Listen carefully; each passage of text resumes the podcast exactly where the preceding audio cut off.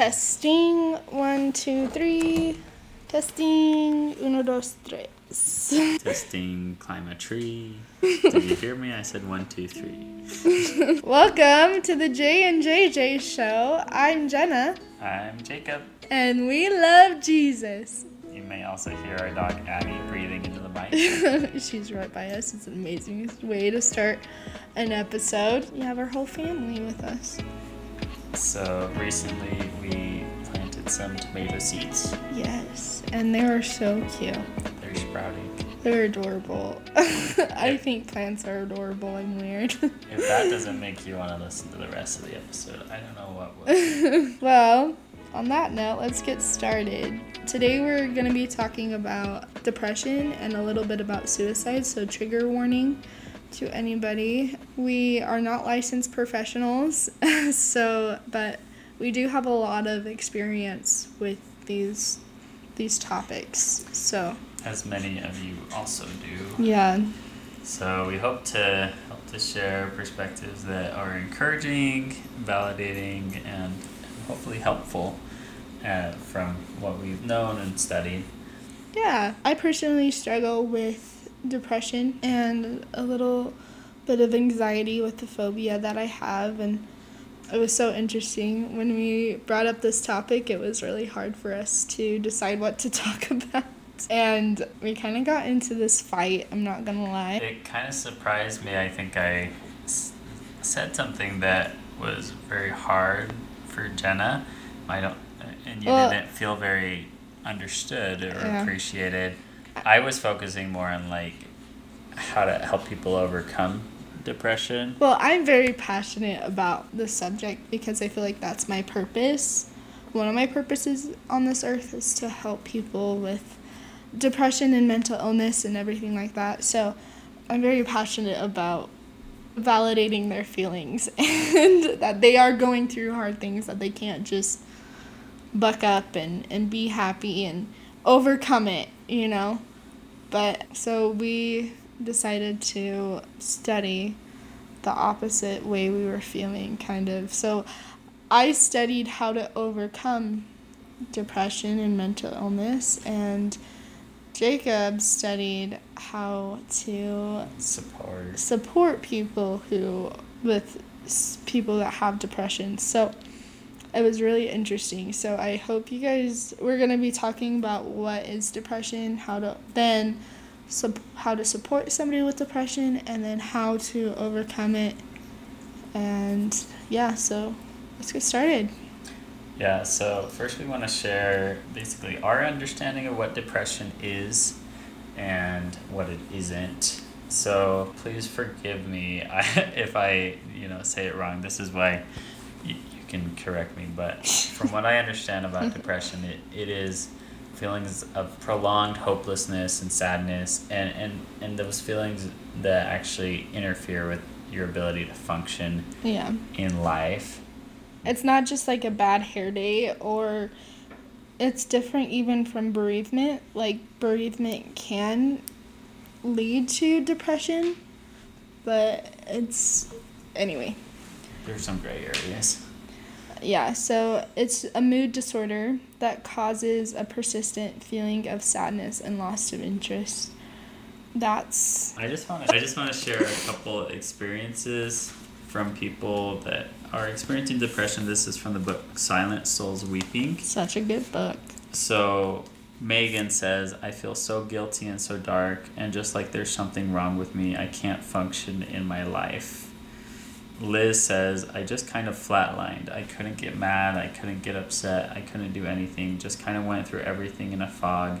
Depression manifests itself very differently with people.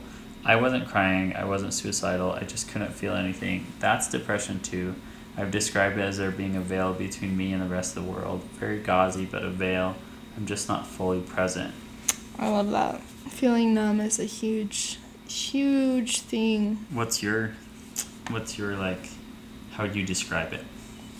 for me personally. Um, I think that's really hard because there's a lot that goes into it. I kind of talked about it being a possession in a way. Just this, like when you're in a depressive state, you You do not You're like paralyzed. paralyzed, yeah. You can't feel anything or you feel this deep sadness and then it comes with that numbness because you feel that deep sadness, you know, and it's the hardest thing to function. And I in the past in high school I don't know why this is coming up but it is, but I my therapist said, Jenna, why don't you you're artistic, so why don't you make something that what is like I don't know, I can't remember how she said it, but basically like what is depression to you? And I'm a makeup artist, so I love to do makeup and I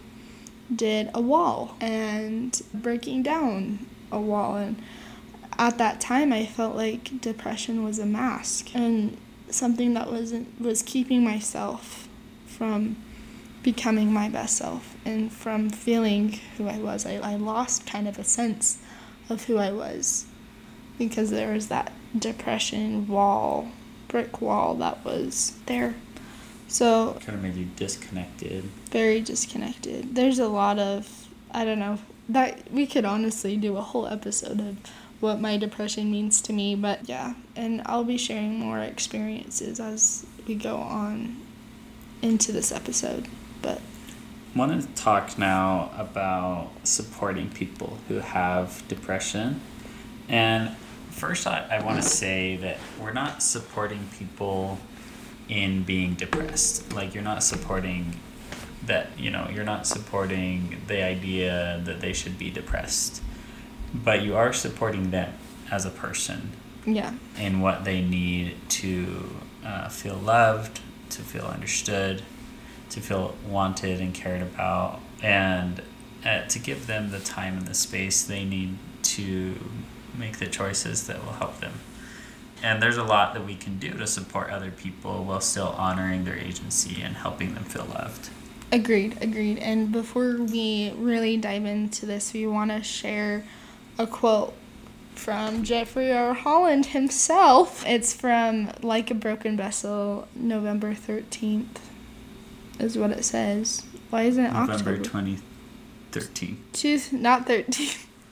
ah! Like a Broken Vessel, November 2013. Yeah. So here's that quote. If you're the one afflicted or a caregiver to such, try not to be overwhelmed with the size of your task. Don't assume you can fix everything, but fix what you can. If those are only small victories, be grateful for them and be patient. Dozens of times in the scriptures, the Lord commands someone to stand still or be still and wait. Patiently enduring some things is part of our mortal education. For caregivers, in your devoted effort to assist with another's health, do not destroy your own. In all these things, be wise. Don't run faster than you have strength. Whatever else you may or may not be able to provide, you can offer your prayers and you can give love unfeigned. Charity suffereth long and is kind. So that that one's very encouraging because I I just want to point out the principle of taking care of your own health and coming from a good place for other people. The wonderful thing is that, that we don't have to be perfect. You know that if you are in a long-term relationship with someone who is experiencing depression, you are both learning and you're learning mm-hmm. together. Especially if you're married to them. But go on. yeah and and it's you know we're learning what each other needs but for the person that is trying to be a support making sure to practice managing your emotions and not being reactive and everything that the depressed person does with a grain of salt. yes To not be offended by what they do or what they say because they're not in a good place. All you have to do is is be loving and be kind and be there for them even when they're not there for you.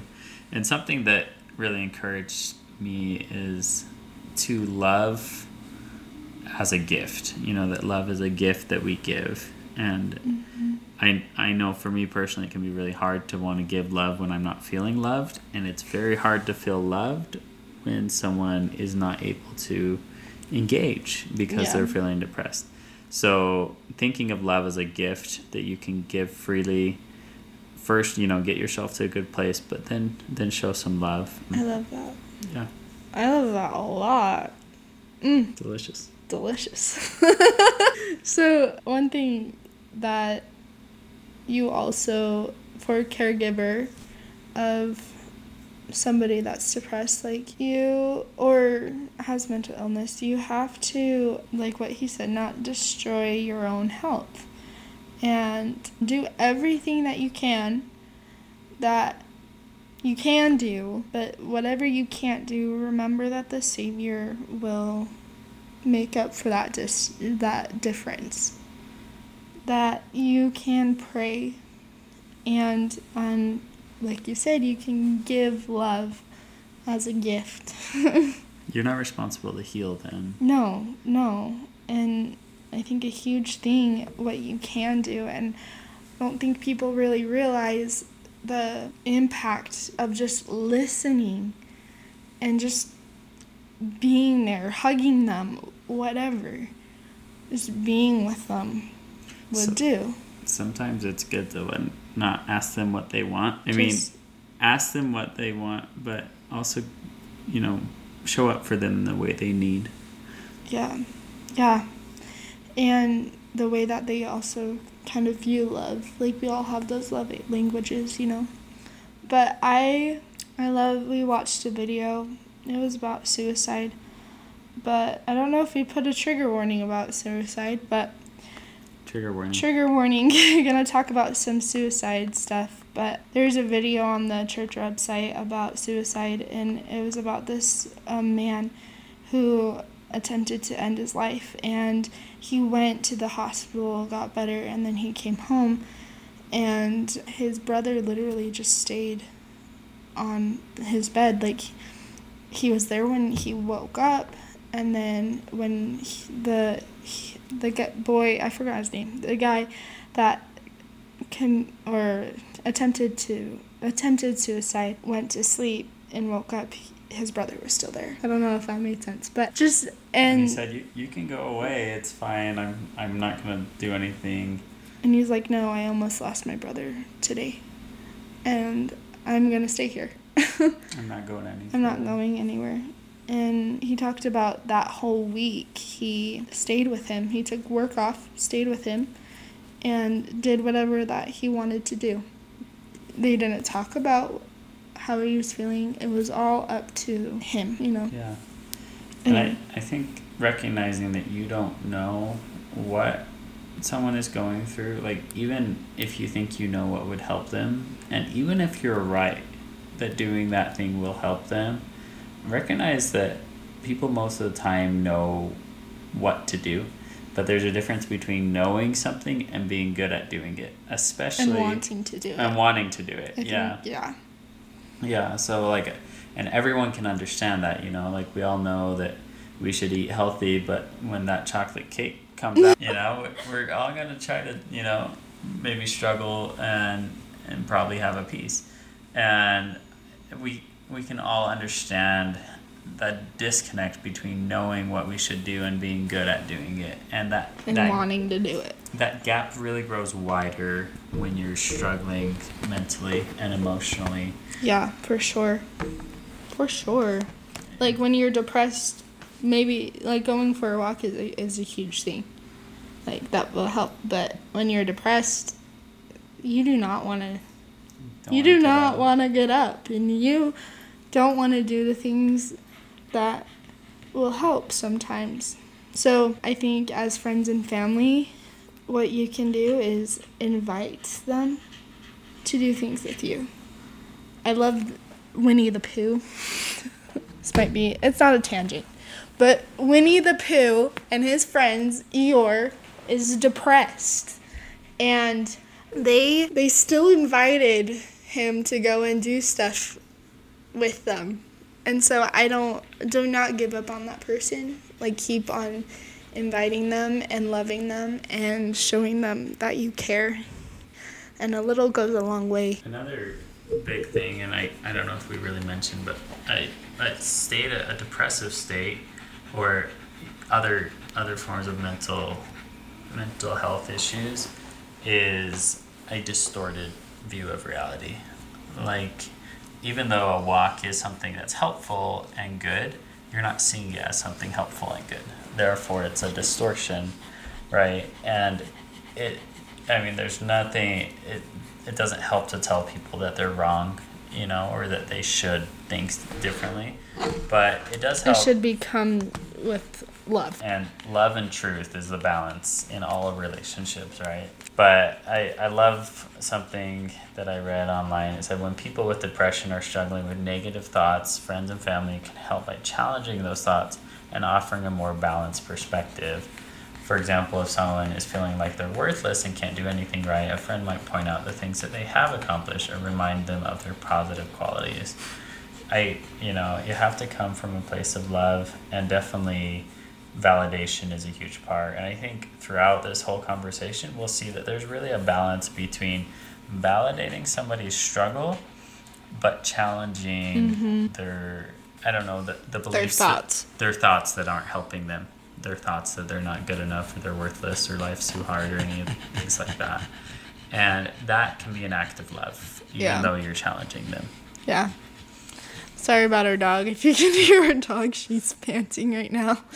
But I wanted to kind of just quickly add something on on what you said that the spirit if you're like when when will I know when to validate them? And when will I know to invite them or tell them like hey we're going on a walk like get your shoes on.